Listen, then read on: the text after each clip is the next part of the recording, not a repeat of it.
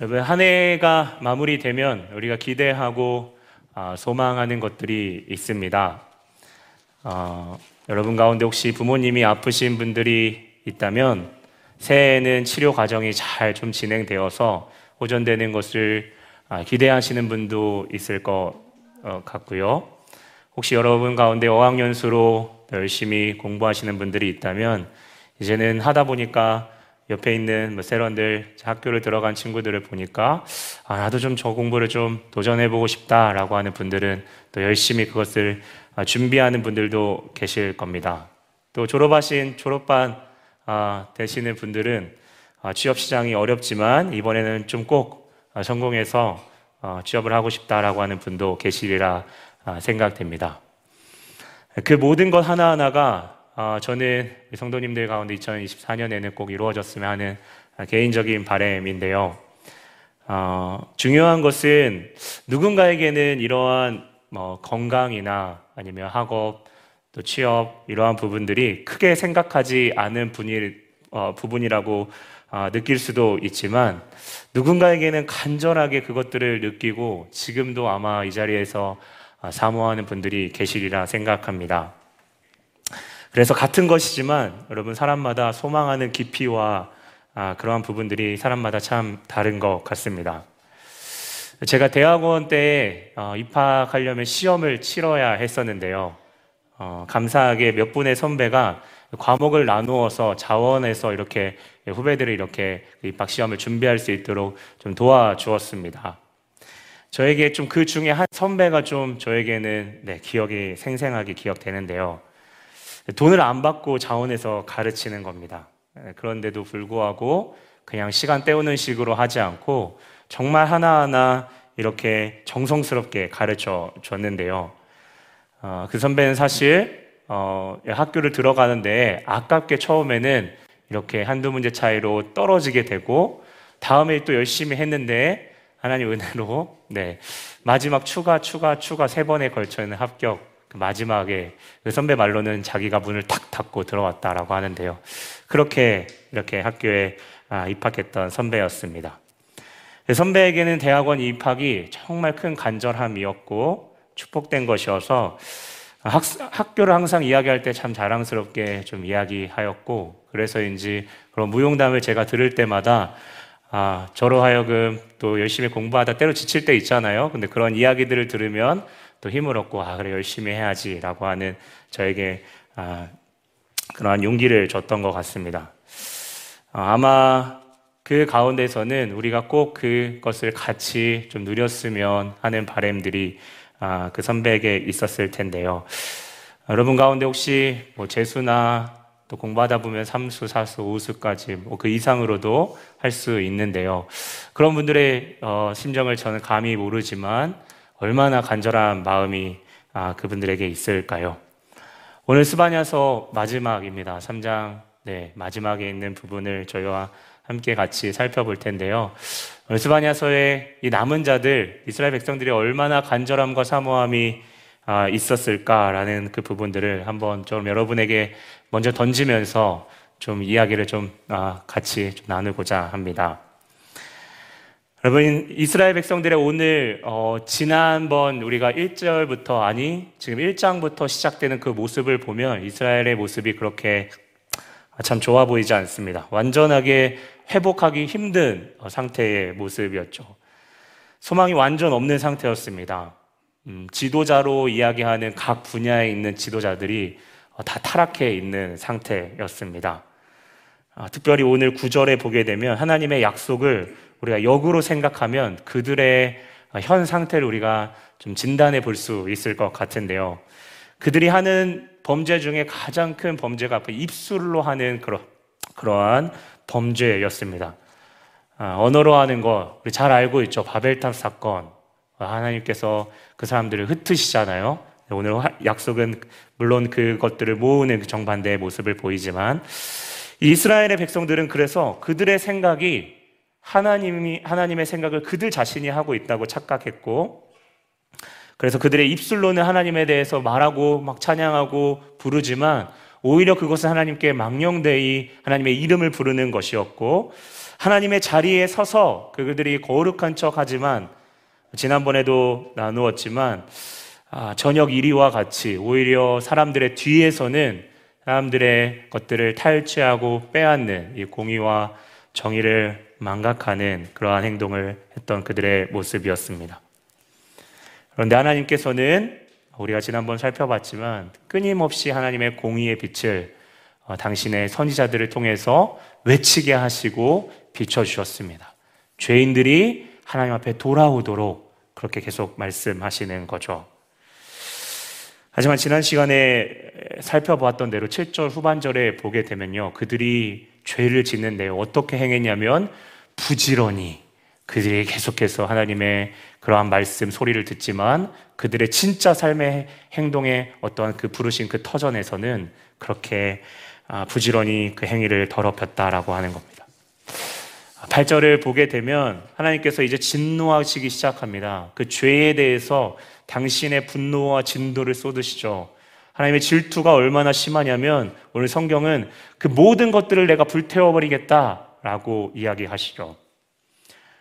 어, 그런데요, 오늘 성경 제가 저희가 9절부터 같이 읽었는데요. 이 9절을 보게 되면 갑자기 회복에 대한 약속을 이스라엘 백성들에게 어, 하십니다. 그래서 어떤 신학자들은 이게 나중에 첨가돼서 이렇게 붙여진 그 글귀가 아니냐라고도 이야기하는데요. 그런 건 아니고요. 이 글의 독자 가운데 이 말씀이 이 경고의 말씀이 하나님의 말씀이구나라고 받았던 자들에게 오늘 주시는 소망이라는 겁니다. 우리가 2장에 배웠을 때 우리가 함께 나눴던 부분들이 있습니다. 2장에 보게 되면 이방 나라들이 동서남북 순서대로는 서남 그쵸 동북 이 시계 반대 방향의 순서대로 온 열방이 각각 심판을 받는 그런 부분들을 우리가 살펴봤습니다. 그것을 통해서 바로 이스라엘이 그 거울처럼 자기 거울에 자기 입에 그 고춧가루를 자기가 이렇게 하지 못하자 거울을 봐야 하지 않습니까? 그 이방 나라의 심판을 통해서 자기 자신을 보기를 하나님께서는 원하셨는데요. 오늘 9절과 10절에는 이와 비슷하게 하나님은 은혜의 사인을 주십니다.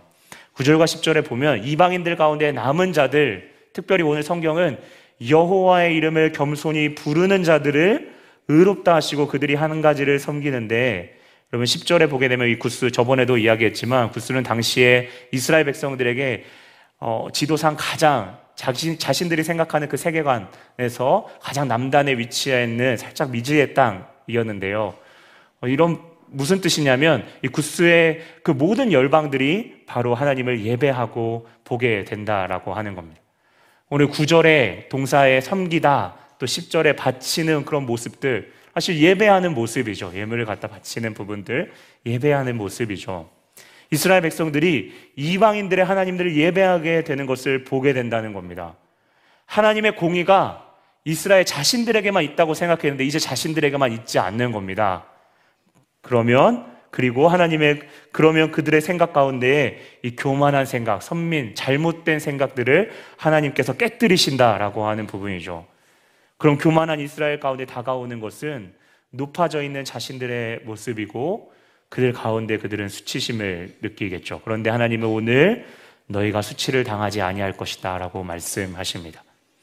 하나님의 마음을 알고 돌이키는 자식들에게 주시는 하나님의 은혜이죠. 그 돌이키는 자들에 대해서 오늘 12절에 이렇게 이야기합니다. 내가 반드시 남겨둘 사람이 있는데 두 가지 포인트죠. 공고하고 가난한 백성이다.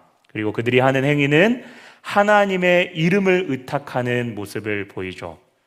우리가 스바냐 2장 3절에 있는 그 내용을 보면서요. 겸손한 자들은 이꼴 뭐라, 뭐라고 했던지 여러분 기억하시니까 여호와를 찾고 구하는 자라고 어, 이야기했습니다.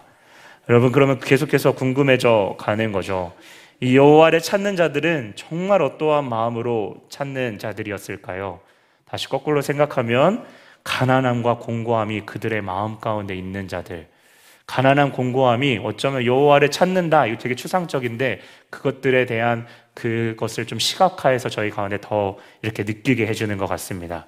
여러분 가난함 하게 되면 뭐 어떤 우리가 없어서 가자 없어서 가난한 부분들도 생각할 수 있고요. 아니면 어디 어떤 것들을 의지하지 못해서 전전긍긍하는 것을 떠올릴 수가 있습니다. 공고함 좀 어려운 이야기일 수 있지만 우리가 극심하게 스트레스를 받지 않습니까? 그러면 그것이 관계이든 일이든 스트레스를 받을 때에 마음이 찢어지는 그런 아픈 것을 오늘 공고함이라고 우리가 생각해 볼 수 있는 거죠. 그러면 한 끼 식사가 간절한 사람은 그것조차 준비하지 못하는 그러한 고민을 하고 있는 사람입니다. 여러분, 코로나 때 우리는 하나님의 전에 함께 예배하는 것에 있어서 너무나도 배고파 했습니다. 하나님 앞에 우리는 당연한 것처럼 이렇게 모여서 예배하지만 그때 그 시절이라고 해야 될까요?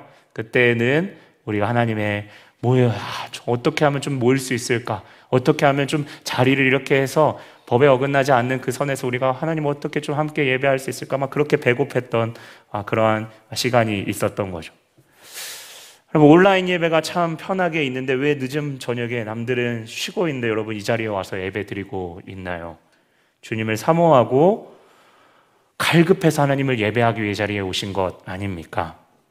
여러분 제가 서두에도 이야기했지만 사람마다 간절함이 다르다고 이야기했는데요. 그럼 왜 갈급함을 가지고 여러분 이 자리에 오시는 겁니까?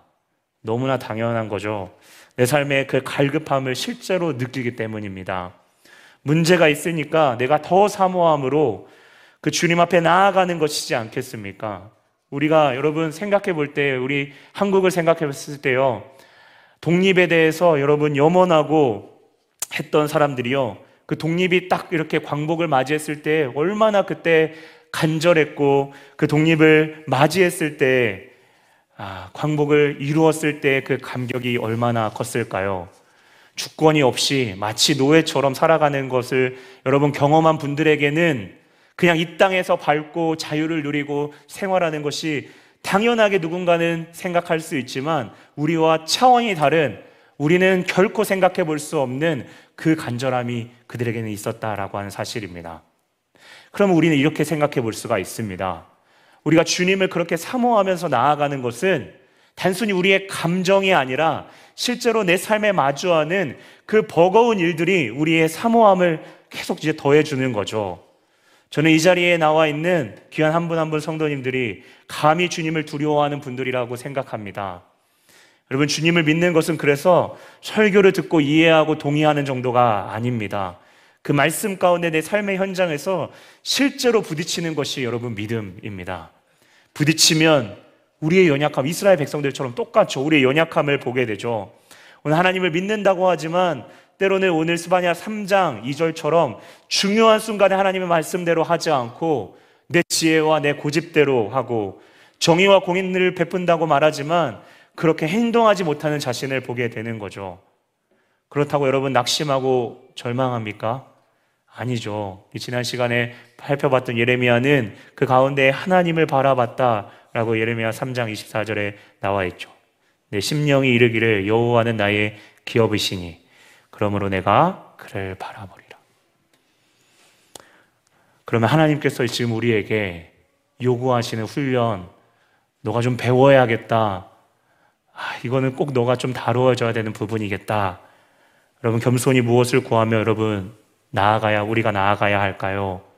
바로 하나님의 마음을 구하면서 그 뜻을 분별하면서 내가 생각하는, 내가 곧바로 내 감정과 반응대로 하는 그 선택이 아니라 하나님께서 선택하기를 원하시는 그 연습이 우리 가운데 필요한 거죠.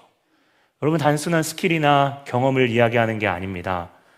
내 생각이나 내 본성으로, 내 습관으로 나아가는 것을 멈추는 것을 말하는 거죠. 성경은 그것에 대해서 할라디아서 2장 20절에 이렇게 이야기합니다.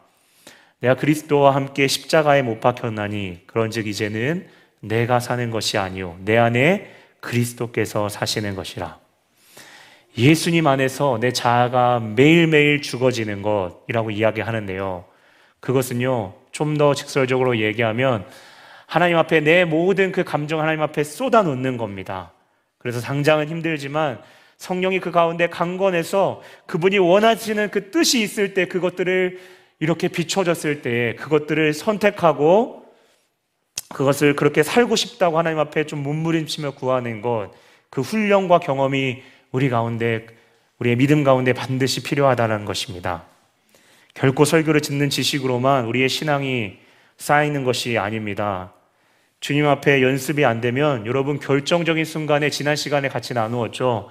말고의 귀를 자르는 것이요. 베드로의 모습이 우리에게 나옵니다. 여러분 귀를 자르면 속이 후련할 것 같죠. 여러분 그렇지 않다라고 저번 주에 나누었죠. 똑같이 복수하면 될 것이라 이야기하지만 우리는 심판자가 주님이시다라고 하는 사실을 알고 그 마음을, 내 마음, 상한 마음을 주님께서 아시기 때문에 내가 조금은 억울하고 지금 힘들어도 아, 하나님께서 나에게 참고 인내하면서 그래서 하나님 안에서 어떻게 풀어가기를 원하시는지를 들으면서 나아가는 거죠. 여러분, 만약 이 소망이 우리 가운데 있지 않으면요, 말씀을 들어도 제3자 영화관에서 영화 보는 것처럼 관람하는, 평가하는 그러한 모습으로는 우리가 이 말씀을 온전하게 이해하기가 힘듭니다. 여러분, 지금도 우리는 영적인 전투에서 실제로 살아가고 있습니다. 저는 여러분들이, 여기 계신 분들이 정말 치열하게 하나님의 이름을 구하는 것을 아, 알고 있고, 믿고 있고, 또 여러 곳에서 듣습니다. 어떠한 분들은 참 개인적으로 어려운 분들이 있, 어려운 문제들이 있지만 기도하고 씨름하면서 사역의 자리를 어렵게 지키는 분들도 계시고요.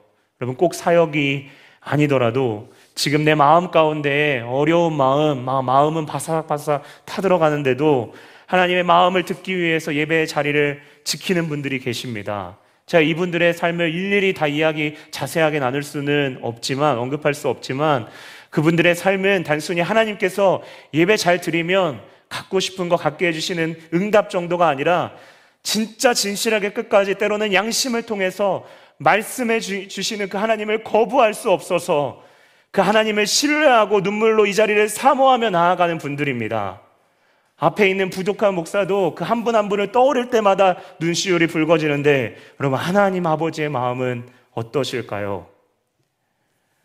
여러분 그 형편을 들려주셨던 분들 가운데 찬양을 부르는데 어떤 분들은 고개를 떨구며 우는 모습을 봤습니다.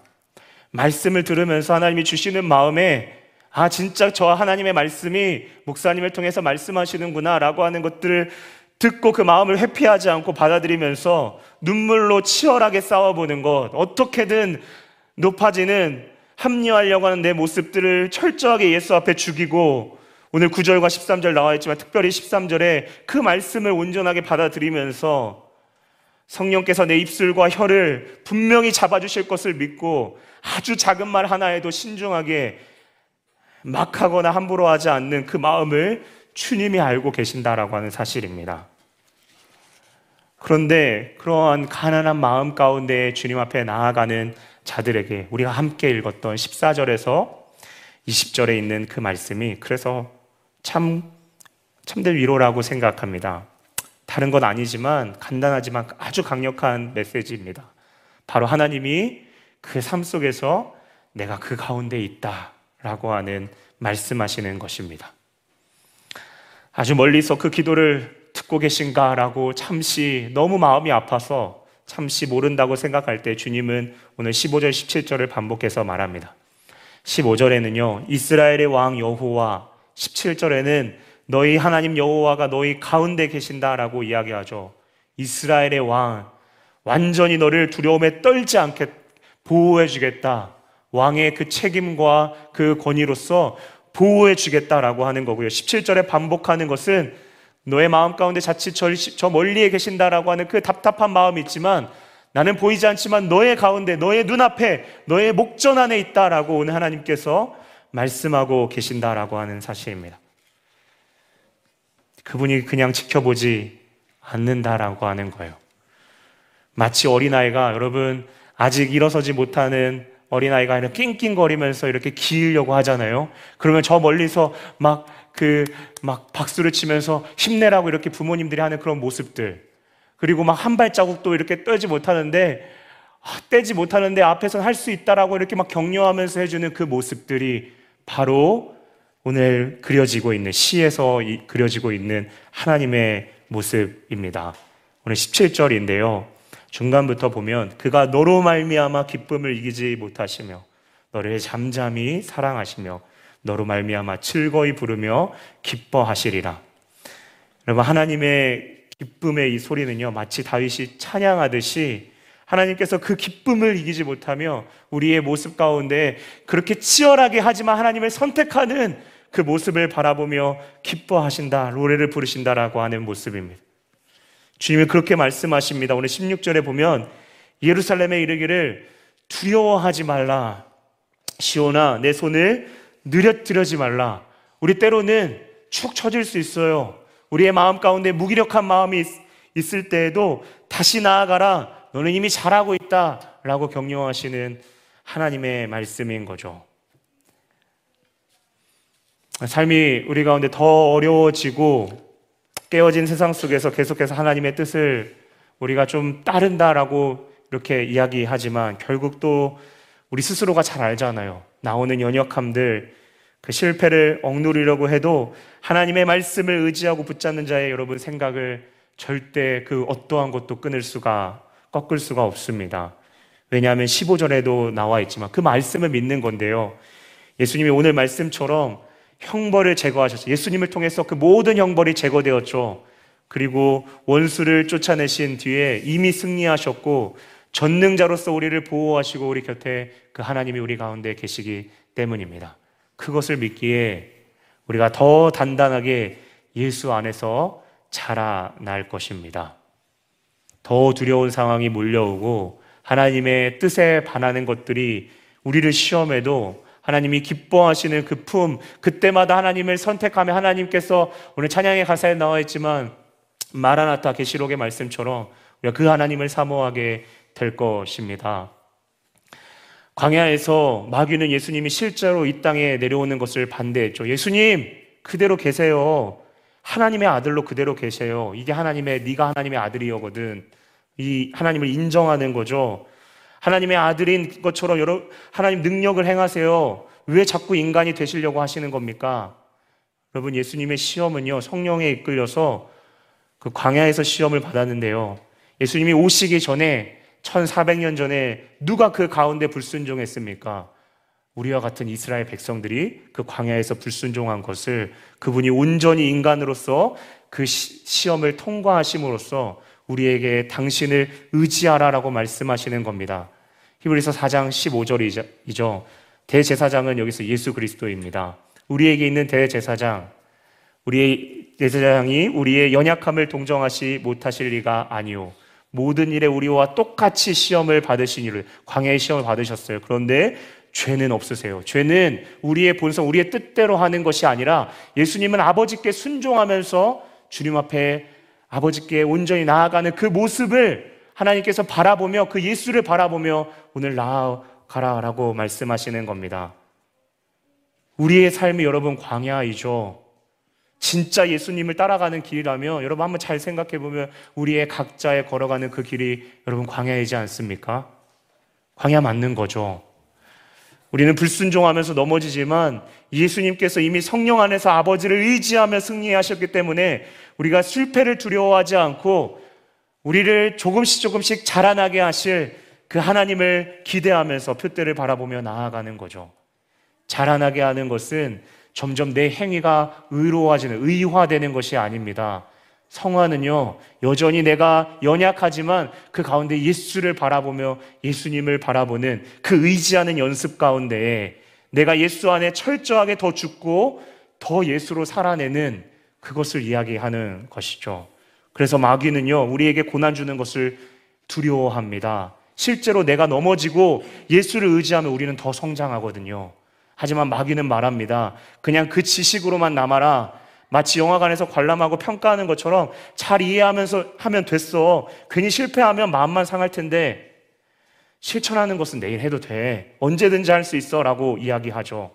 그럼 우리가 바라보는 소망과 여러분, 우리가 줄기차게 선포하고 찬양했던 이 모든 고백이 하늘에 둥둥 떠나지는 하나의 메시지로 남는다는 것이죠. 결국 조금씩 우리 또한 세상에 순응하며 살아가는 것이죠. 여러분, 그러면 제가 율법의 행위를 지금 강조하는 겁니까? 아닙니다.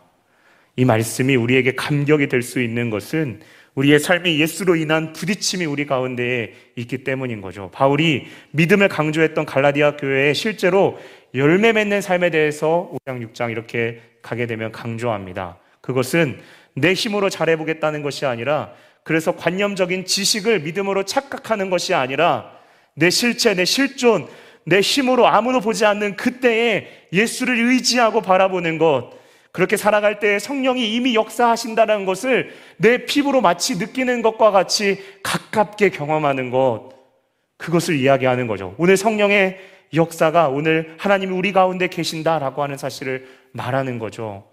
그렇게 우리는 예수와 한 걸음 한 걸음 동행하는 법을 배워가는 겁니다. 여러분, 그러면 우리 가운데 실패만 있나요? 때로는 실수하고 실패하지만 하나님은 우리 가운데 하나님 안에서 우리가 그것들을 풀어갈 때 승리를 주십니다. 그래서 때로는 하나님을 의지하고 때로는 공허함이 그래서 몰려오는 그때에 아, 하나님 내가 돌아가야 될 자리가 어디인지 하나님을 더 의지하고 삼아야 될지 그 자리가 어디인지를 우리 가운데 가르쳐 주시고 우리 가운데 때로는 승리를 주시면서 더욱더 완성된 하나님의 나라 오늘 14절에 20절에 있는 그 완성된 하나님의 나라를 더욱 꿈꾸게 하시는 것입니다. 오늘 성경은 그 가운데 그 끝에, 끝에 19절과 20절에 칭찬과 명성을 얻게 하신다라고 이야기합니다. 그들은 수욕을 받고 사로잡힘에 당해서 세상 앞에서 패한 것 같지만 여러분 마치 예수의 예수쟁이라고 그 이야기하는 그 세상 가운데 치욕을 그 버텨내며 그 삶을 선택한 자들에게 하나님께서 반드시 그들을 높이시겠다라고 하는 겁니다. 여러분 이것이 절대 헛된 말이 아닌 것은요. 예수님 하나님께서 예수님을 그렇게 높이셨습니다. 증명하신 거죠. 예수님이 십자가에 죽으셔서 우리를 죽기까지 사랑했죠. 예수님 아까 전에 광야할 때도 그렇지만 하나님께서 우리의 우리의 우리가 살아가야 우리를 어떻게 하실 것인지에 대한 그 본을 이렇게 오늘 보여 주시는데요. 빌립보서 2장 어, 9절에서 10절에 우리에게 약속하실 것을 예수님을 통해 보여 주십니다. 이러므로 하나님이 그를 지극히 높여 모든 이름 위에 뛰어난 이름을 주사 하늘에 있는 자들과 땅에 있는 자들로 모든 무릎으로 예수의 이름에 꿇게 하시고 여러분 이것이 부활의 승천의 참된 의미이죠. 하나님께서 반드시 높이시겠다는 것입니다. 그저 방관하는 것이 아니라 우리의 슬픔 그 가운데 방관하시는 것이 아니라 하나님의 그 의지, 하나님이 높이시겠다라고 하는 그 의지를 보이시는 거죠. 이와 비슷한 말씀이 우리가 잘 아는 사무엘 이 한나의 노래 2장에 나와 있습니다. 2장 8절에 이야기하고 있는데요. 한나가 사무엘을 이렇게 주시는 그 하나님을 찬양하는 시인데요. 2장 8절에 이렇게 나와 있습니다. 가난한 자를 진토에서 일으키시며 빈궁한 자들을 거름더미에 올리사 귀족들과 함께 함께 하시며 영광의 자리를 차지하게 하시는도다. 땅의 기둥들은 여호와의 것이니라. 여호와께서 세계를 그것들 위에 세우셨도다. 여러분 그러면 가난한 자들, 가난한 자들을 진토에서 일으키신다 했는데 이 가난한 자들이 누구인가요? 오늘 2장 바로 그 뒤에 구절에 나와 있습니다. 가난한 자들은요. 이렇게 나와 있습니다. 그가 그의 거룩한 자들의 발을 지키실 것이요. 거룩한 자들이라고 나와 있죠. 악인들을 흑암 중에 잠잠하게 하시리니 힘으로는 이길 사람이 없음이로다. 여러분 여기서 거룩은 우리가 생각하는 거룩 카도시와 다릅니다. 우리가 잘 알고 있는 루키서에도 나와 있죠. 헤세드, 그 수경, 수동태, 저 하시dim이라는 이 단어인데요. 이거는 뭐냐면 쉽게 말하면 하나님의 은혜, 이것이 은혜를 입은 자, 하나님의 은혜를 아는 자, 그리스도의 그 은혜를 아는 자를 오늘 가난한 자, 심령이 가난한 자, 우리가 알고 있는 그 코드와 같은 코드인 것이죠. 그 가운데 하나님은 우리, 우리에게 은혜를 주신다라고 하는 사실입니다. 여러분, 더 하늘이 어두워질수록 우리는 더 뚜렷한 별을 보게 됩니다. 여러분, 어두운 세상 속에서 더 어두워질수록 여러분 깨어서 주님을 찾고 사모한다면 때때로는 그 별이 그 어둠 가운데 참 외로워 보일 수도 있지만 말씀이 여러분 별빛과 같이 더 선명하게 우리 가운데 비추고 다가올 것입니다. 그 예수를 의지하기를 원합니다. 여러분, 우리의 삶이 어려워지는 것을 마귀도 두려워하고 있습니다. 다시 말하지만 우리가 예수를 의지할 수 있는 기회가 되기 때문입니다. 그래서 더 깨어서 정신 차리고 예수를 의지하는 우리가 되기를 원합니다. 때로는 우리의 우리의 모습이 하나님이 아, 기뻐하시기에는 하나님이 아, 내 모습을 바라볼 때마다 아, 난 하나님 앞에 나아가기 너무나 힘들지 않을까 아, 그렇게 부족하다라고 생각하시는 분들 여러분 꼭 기억하시길 바랍니다. 오늘 가난하고 공고한 자들 그 자들은 예수님을 따른다고 몸부림치지만 우리의 삶의 현장에서 때로는 실패하고 안 되는 그 모습을 인정하고 바로 예수께 나아가는 자들입니다. 여러분 23년 이 마지막 시간은 저는 우리에게 하나님께서 어, 시작이 있으면 끝이 있다라고 하는 끝을 말씀하시는 것 같습니다. 기억하게 하시는 것 같아요. 그 끝은 심판이죠. 그런데 오늘 8절 이하의 9절에 오늘 봐왔던 그 영원한 것은요, 주를 의지하는 자들에게는 동시에 예수님과 영원히 거하는 그 영원의 시작이 되는 것이죠. 그래서 여러분, 우리가 나이를 먹어가면서 한 해 한 해 바라보면서 내 눈앞에 펼쳐지는 그러한 삶에 있어서 더 연약함을 보지만 이 땅의 전부가 아닌 우리의 모습은 우리의 주님을 더욱더 어, 가까이 볼 수 있는 그 날이라 생각하며 우리가 소망하며 나아가야 할 줄 믿습니다. 그 주님을 기다리면서 한 주도 믿음 안에서 우리가 치열하게 나아가는 어, 우리가 되기를 원합니다. 우리가 그렇게 치열하게 주님 앞에 나아갈 때에 하나님은 우리를 당장이라도 뛰어 나와서 안아주실 그게 19절과 오늘 20절의 부분이거든요. 온 동대망내 소문 내면서 내 아들이 이렇게 왔다.